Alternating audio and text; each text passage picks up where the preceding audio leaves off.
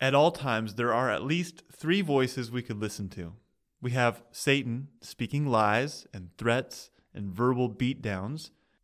We have our own voice speaking out of its current emotional state. And we have the voice of God speaking truth and life and power. And it's pretty obvious which one is the better choice to tune into. But knowing that does not stop the other voices from speaking.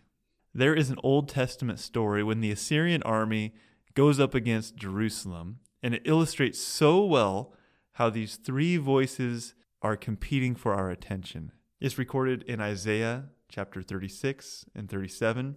Sennacherib was the powerful Assyrian king, and they were dominating everyone. They were an empire on the rise. And he sent his man Rabshakeh to give a verbal beatdown in Jerusalem.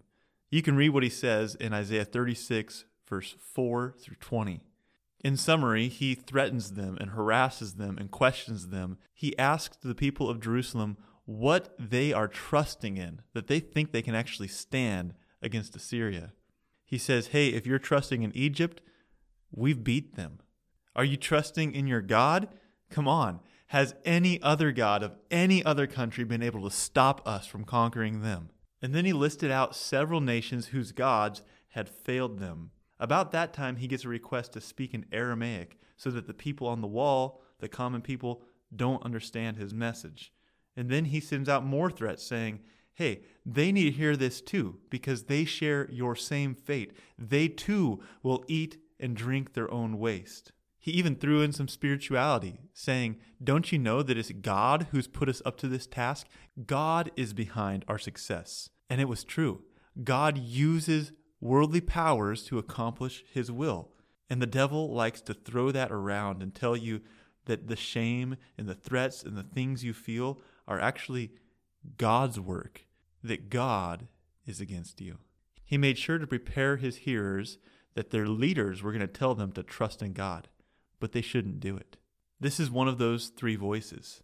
Satan speaks of how big the opposition is and how weak we are and how foolish it would be to trust God. And that's really what he's doing. He's making every attempt to make us mistrust God, that God's not really enough, that God's not really good. And he mixes in enough truth about his own power and the evidence of the real difficulties in our life that is pretty believable. So that voice is speaking right now. It's attempting to get my attention and your attention and to lead us to believe what it says. This story gives us a great example of what to do with that voice. They didn't answer. They had been instructed not to talk back. So they just leave. We should not engage with the devil. The Bible tells us to resist the devil and he will flee. You don't have to answer that voice. You don't have to argue with that voice. You don't have to agree or disagree with that voice. When it speaks, reject it as the voice of the liar. So even though they didn't answer, it impacted them. They tore their robes, they were stressed out, and then they prayed. And their prayer is where they expressed their own voice. And it was a voice mostly of faith.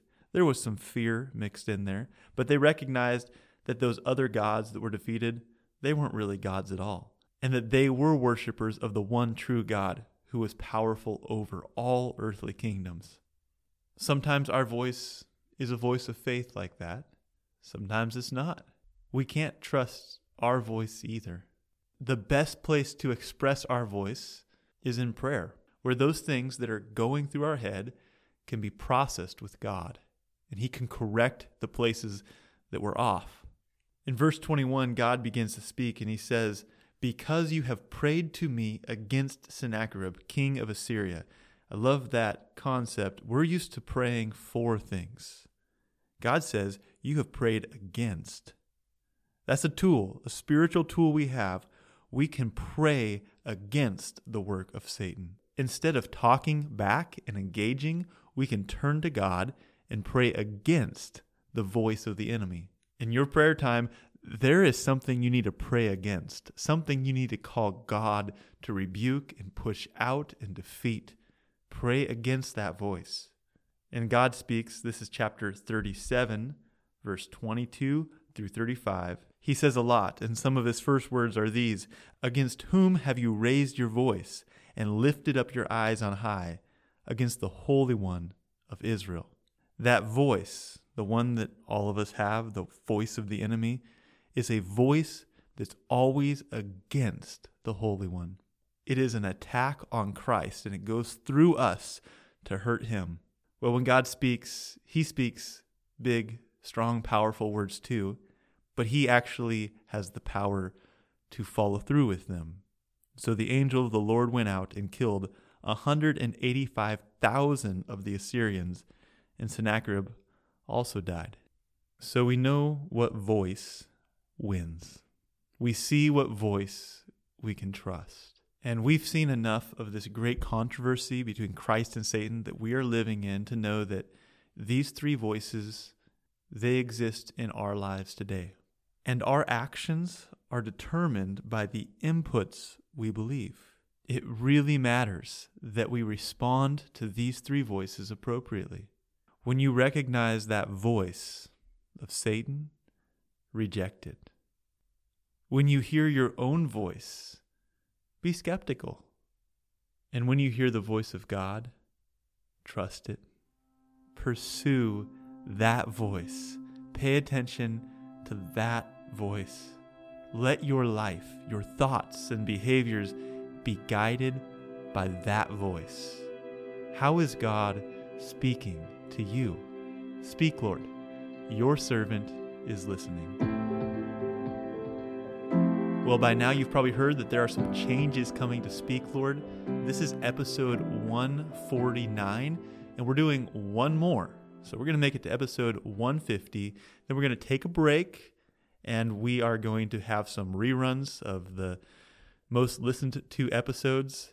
It's going to take us all the way through to September 1 when we do a relaunch of Speak Lord. We're actually going to be doing it on a separate podcast feed. Right now, we are running through the Palmer SDA Church podcast feed.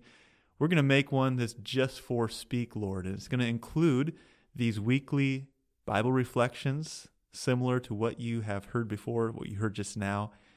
It's also going to include something new Speak Lord stories, and that's going to be a whole new thing that I'm working on right now.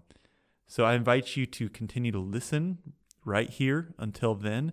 Going to give updates, going to continue to share, take a break from producing some of these so that I can focus on getting ready for something that I think will be better. It means a lot that you listen. That's why I keep doing this. So hang with me, share this content with anyone who would be blessed by it, and stick with me through until September when Speak Lord will come back with a little different look.